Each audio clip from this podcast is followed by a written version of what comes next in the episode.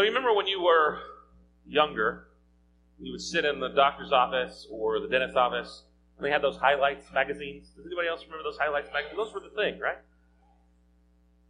Something you would find in there, and something you might find other places too, like on the back of a cereal box or something like that, is the old spot the difference game. You know what I'm talking about, right? Where there's two pictures that basically look the same side by side with one another, uh, and you're supposed to tell the difference between the two.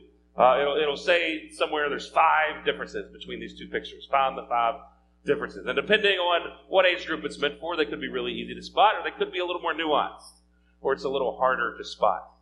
Uh, if you can remember those games, you can remember like, learning and, and, and enjoying those things, but you probably didn't know it. You were developing an essential skill to tell the difference between two things.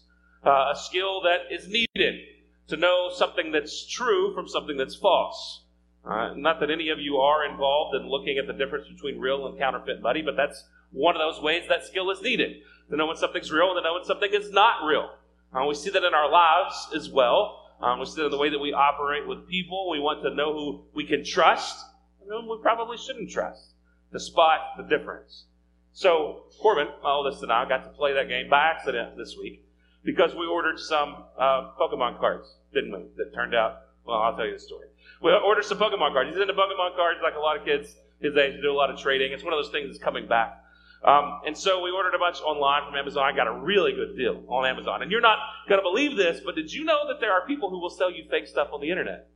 I don't know if you knew that or not, uh, but it's true. It happens. Uh, and Corbin was actually the first one to spot it because he noticed the difference on the back of the card, uh, it looking different than the rest of them. And I was like, ah, buddy, I'm sure it's fine. It has the same copyright date on it. Everything's spelled correctly. Nothing's blurry.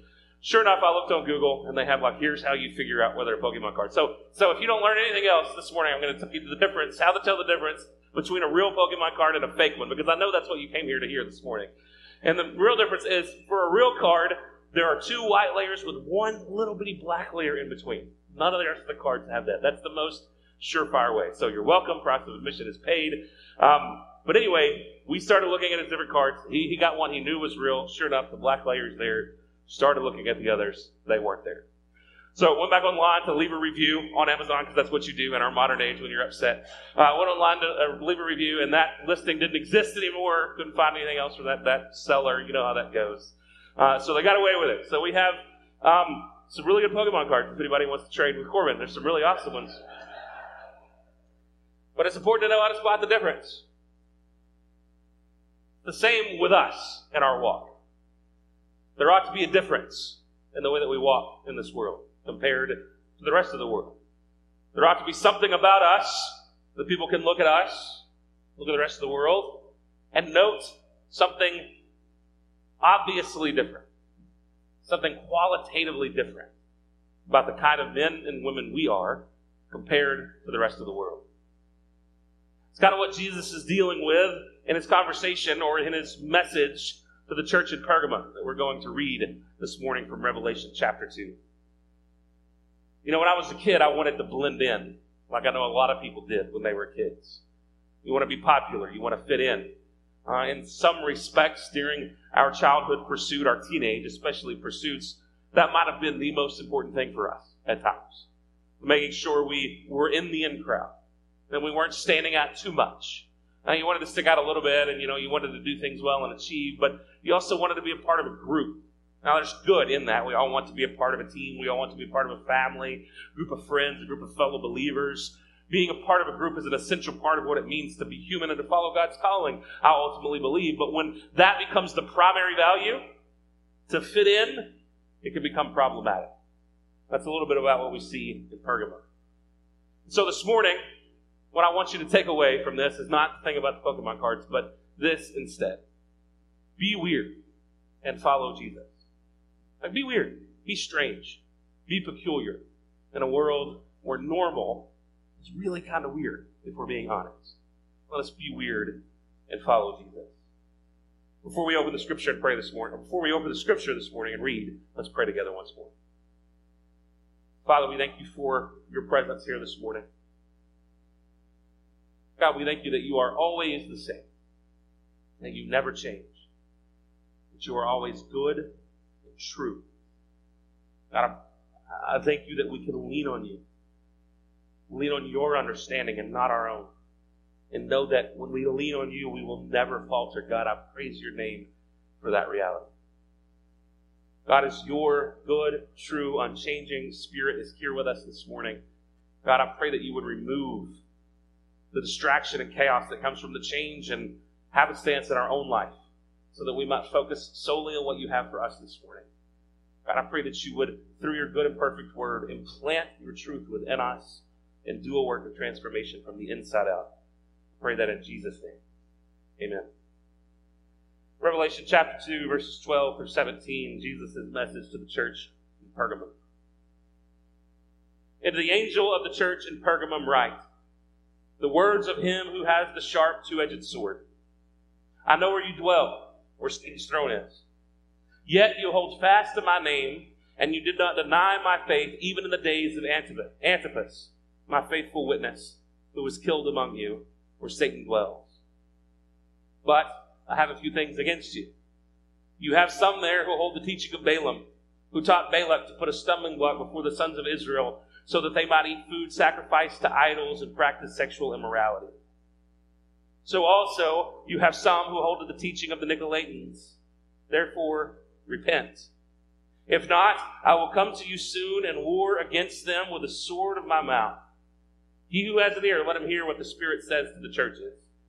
To the one who conquers, I will give some of the hidden manna, and I will give him a white stone with a new name written on it, on the stone that no one knows except the one who receives it. Pergamum, another one of the seven cities in Asia Minor that the letter of Revelation is delivered to.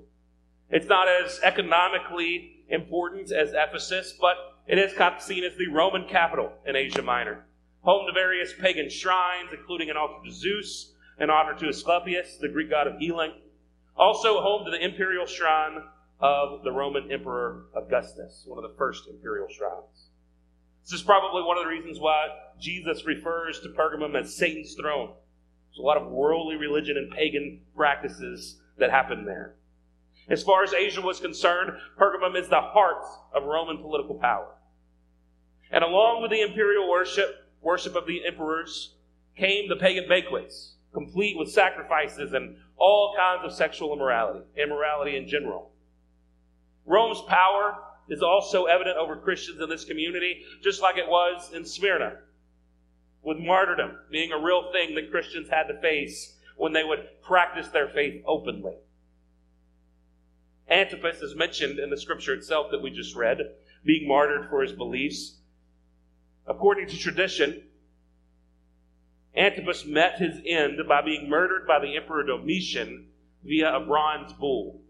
Now, bronze bull, that might not mean anything to any of you. It's one of those Roman creations that are just, you wonder how could someone be so depraved? Uh, it was one way that they tortured and killed people. Uh, they would stick someone in a metal bull, there would be an opening, they would stick someone in it, close the bull, and then they would put it over a fire, and it would heat until the person died. Uh, and the reason why they put them in a bull is because the, the, the, the nose, the holes in the nose would be open. And as the person screamed while they were in excruciating pain, it would sound like the bull was bellowing. Romans were a creative people, a darkly creative people, capable of much evil. And much of that evil came on the church when they would resist this imperial worship, when they would resist just going along with the flow and being a part of the crowd that Rome was calling them to be. In many ways, then, Pergamum is similar to Smyrna that we talked about last week, undergoing this severe kind of persecution. However, maybe some of that is past. Uh, John or Jesus through John talks about the days of Antipas as if, as if they're in the past. Either way, these Christians were acquainted with what it meant to follow Jesus with a great cost, just like the Smyrnans last week. But unlike the Smyrnans last week, they have some word against them. Jesus has Uh, some correction for them. Now, he starts by describing himself as the one with the two-edged sword. Uh, we see, go back to chapter one, we see the vision of Jesus. Uh, we see he being the one with the two-edged sword that comes out of his mouth, being, of course, representative of his word, but also of his power and ability to judge.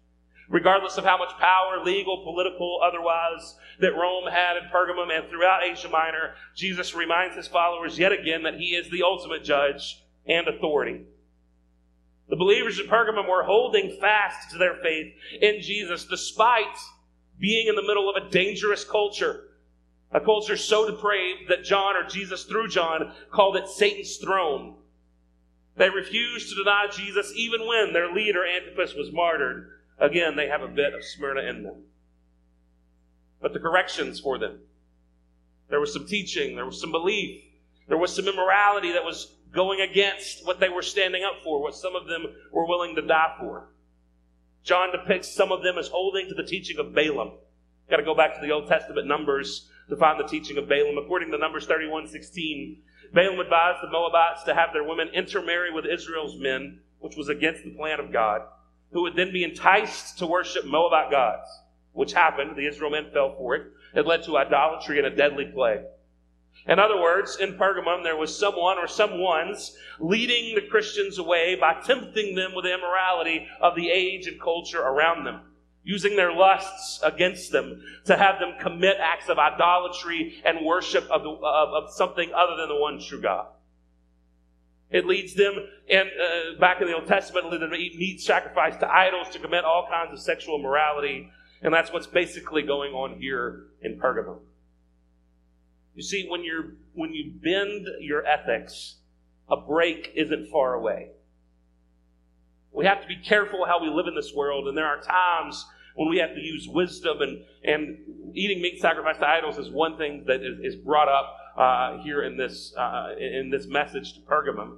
And we have that talked about elsewhere in Scripture. Paul in First Corinthians eight uh, talks about how Christians can walk in that, and that they should live in freedom and shouldn't be legalistic, shouldn't hold it over someone's head if they do eat meat sacrificed to idols. That was probably along the idea of someone who was in the marketplace and bought meat and wasn't for sure whether or not it was used in some pagan practice. And, and Paul was basically saying you don't have to be so legalistic uh, that you are always beating yourself up and not allowing yourself to live in Christian freedom. You know there's only one true God, so even if that meat happened to be sacrificed to an idol, you know that, that, that there's only one God really anyway. And so you worship your God, you do what's right by your God, and then don't, don't be so legalistic about things.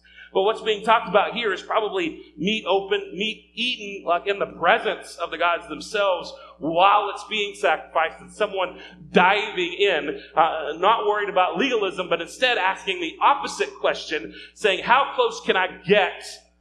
How far can I go without offending God? That's a, that's a, that's a popular question in our age, isn't it? How far is too far? Like, where do I draw the line in my behavior? What, what can I get away with that's fun, that's enjoyable, that's worldly, without offending God, w- without doing something wrong? Uh, it, it, it's like, especially as teenagers, I remember asking that question.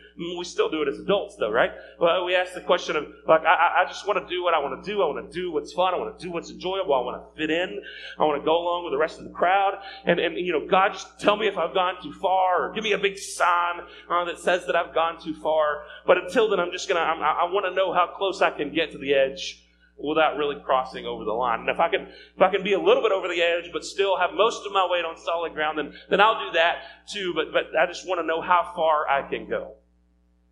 But in reality, we ought to be asking how far we can go into Christ, not being worried about but, but the opposite side at all, or about what the world tells us is fun and enjoyable, but instead taking joy in what we have in Christ and running fully to Him, being willing to say no, like we talked about last week, to the things of the world.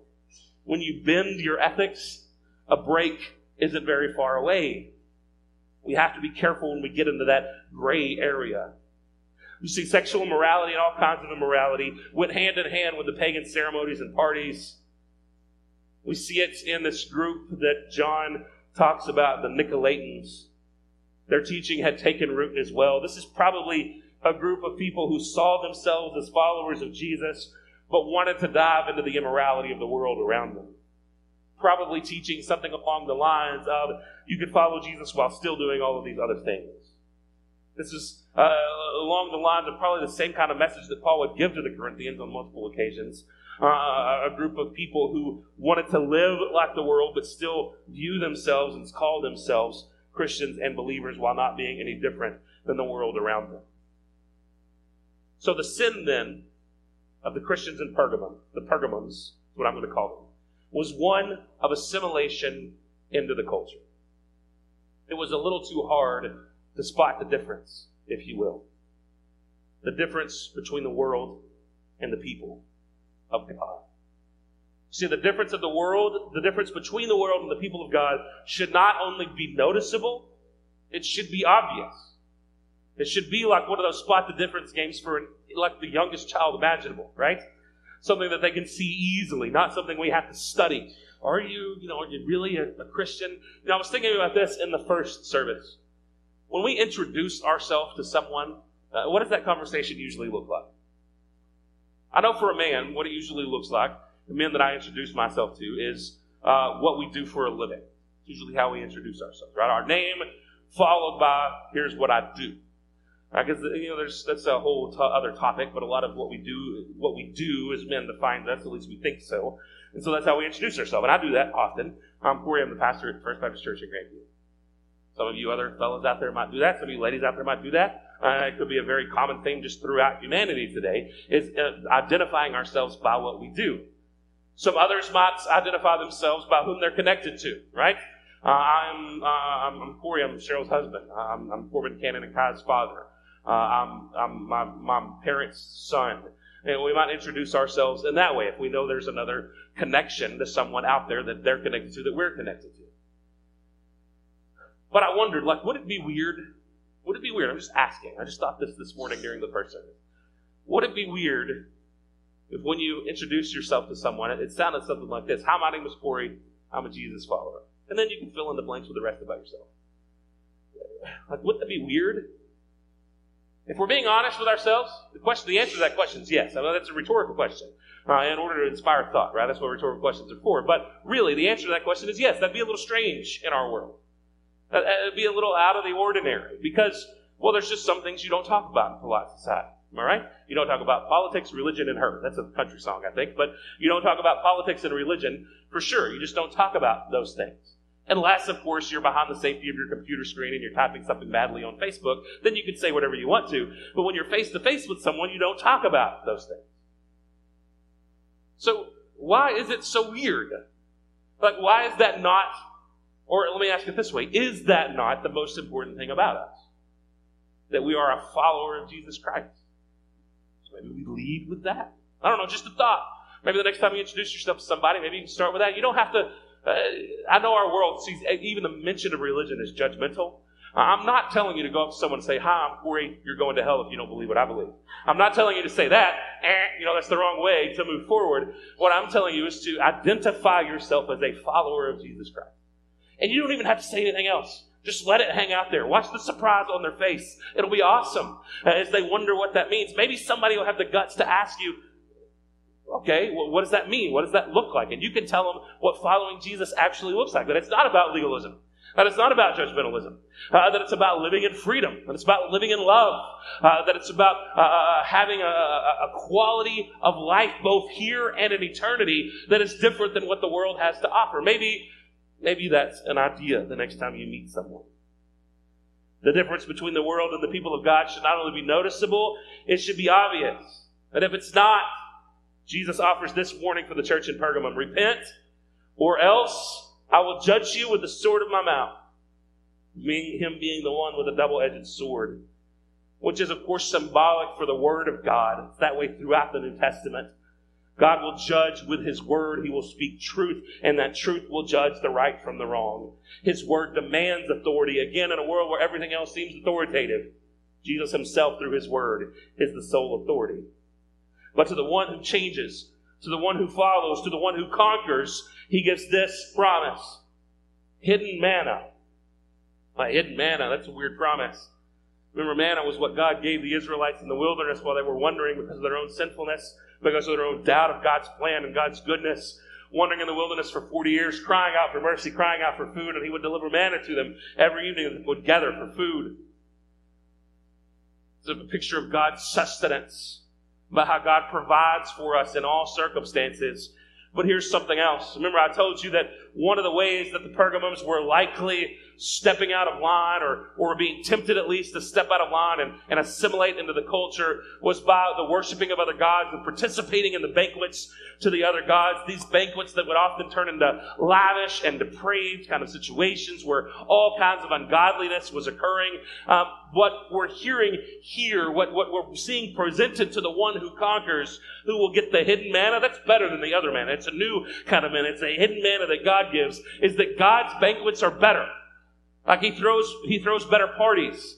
He has better meals. You know who else? Uh, the world throws parties. You know who else talks about parties? And I love to talk about this. I've talked about it before. It's, of course, Jesus, who several times throughout the Gospels compares the kingdom of God to a wedding feast, to a wedding party, that he himself, being the bridegroom, is going to one day come and bring the bride home, and there's going to be what? A party. There's going to be a festival. There's going to be a banquet. He calls it that on multiple occasions, and he's going to go out and invite people from the highways and the byways. Those who don't think they belong are going to be invited to be a part of this kingdom party, of this wedding feast to the Lord. It is better than anything that the world has to offer. So if we're asking ourselves, how far can I get into the world while still being Christian? Man, we're missing the point. Do you not know what goodness God has to offer? Running wholly to God is the option. It's being so, so, so focused on God, so preoccupied with God, that we don't even have time to stop and think about what the world has to offer, because God is so much better. We're not going to be looking for another well, because we are drinking fully from the water that will, from which we will never thirst again when we drink it, from the truth of God, that we are so deeply committed to it that everything else is obviously fake, and we're not going to run there. To the conqueror goes hidden manna, and to the conqueror goes, again, a wonderful thought, a hidden white stone with a new name written on it. A new name that only the person who gets it knows about. There's a lot of like stuff that might seem at first glance scary and frightening in the book of Revelation. There are some passages that are just utterly beautiful. And the idea of Christ giving to us a new white pure stone with a new name on it. I, I, I love the study of names. I love to know what people's names mean. It's one of my favorite things to do in the Old Testament, is that when names are just listed, think about what that name meant in the Hebrew.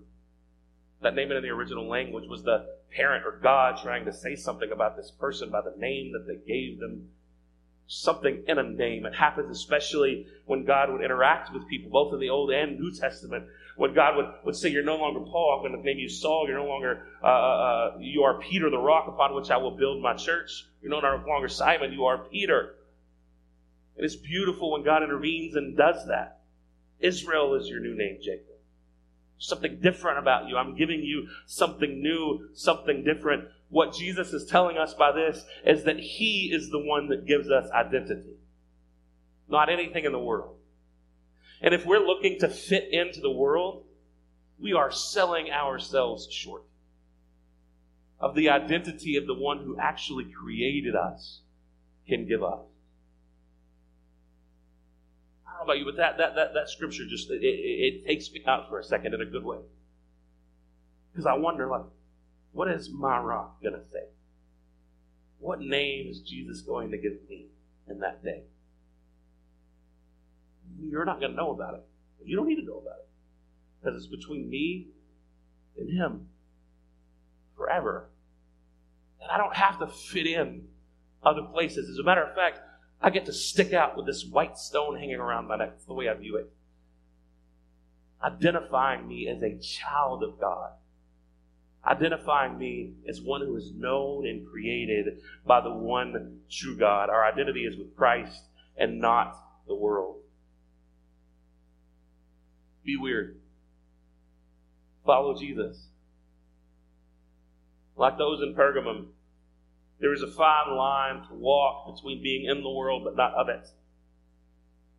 We can see that in obvious battles in our quote-unquote culture wars today.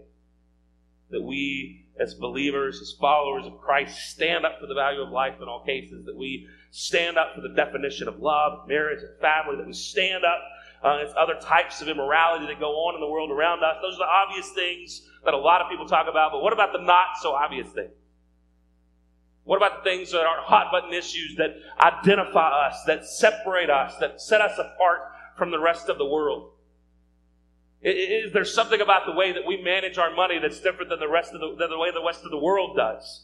Are we driven by greed and avarice and ambition like the rest of the world, or are we driven by generosity like Christ calls us to be, even with the dollars and cents in our bank accounts?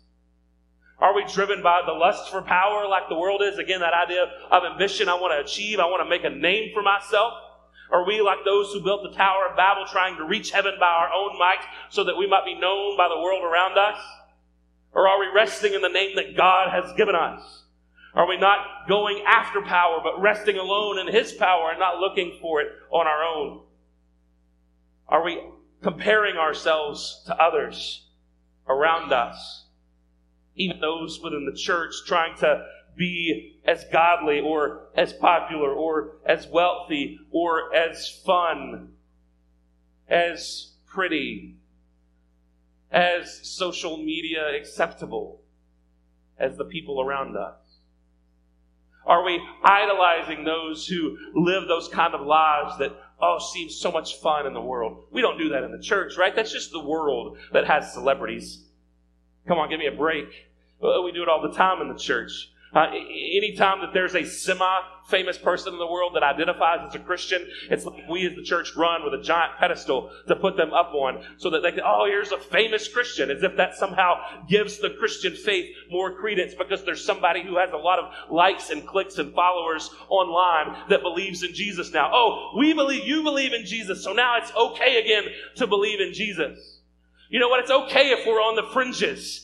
It's okay if we're, we're not the norm. It's actually a good thing to not be there. But we do that all the time. Not only that, we do it within the church by people who are already Christians. We want to put worship leaders on pedestals. We want to put pastors, megachurch pastors and normal church pastors on pedestals to be like the paragons of what it means to be Christians. And what happens every time we do that, almost without fail, they fall off the pedestal because they're human beings. And because we have put them on the pedestal, something rattles inside us as well because we have put faith somewhere in something besides God Himself.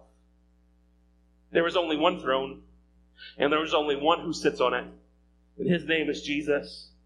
Everyone else, spoiler alert, at the end will be on the same level at the foot of that throne, singing, "Holy, holy, holy is the Lord God Almighty, who was and is and is to come for eternity." On the same level. Sinner and saint. All on the same level before God for eternity. Do we honor God with the words that come out of our mouths? You can make this as simple as, well, the preacher's saying don't use dirty words, but there's more than that. Do we honor God with the way we speak about our brothers and sisters in Christ? Do we honor God with the way we speak about the lost? Do we honor God with the way we speak about those with whom we disagree in a world full of disagreement? Are we building up with our words, or are we tearing down? Look at James. Read that book if you get a chance. Words are very powerful. Are we looking to bring hope and faith and love to people of all kinds, even those that are outcast according to our worldly ways, even those who are the least of these? Are we pushing people to the side as well? There are so many different ways than just the big issues in our world that we can stand up and stand out for Christ.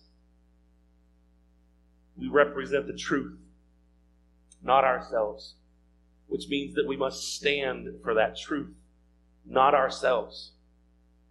Just like with Ephesus, there is a time to be right, but we must do so with love.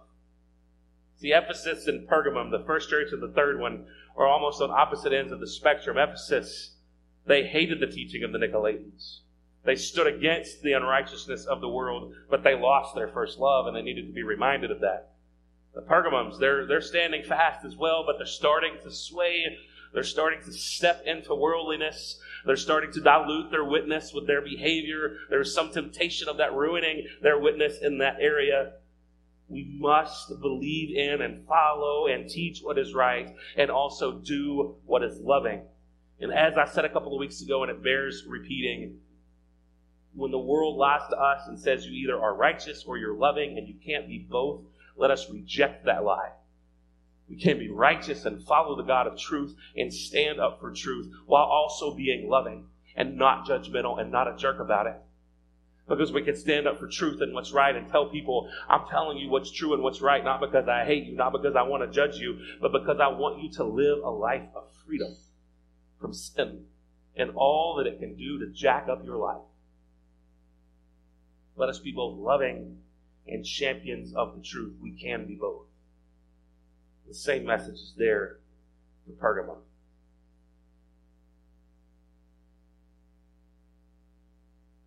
Are you willing to be weird for Jesus' sake? To stick out like the proverbial sore thumb? Are you willing to do that for the sake of Christ? I'm not saying go be weird on purpose, just to be weird. I'm saying, are you willing to follow Christ even when it is weird? Because here's the thing, folks. In an upside-down world, righteous living is weird. In a hate-filled world, living according to the law of love is weird.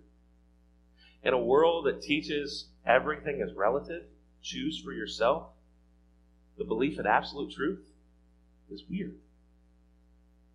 We're pretty strange. Let us glory in that, because that's what we're called to be. Not fit in to the rest of this world.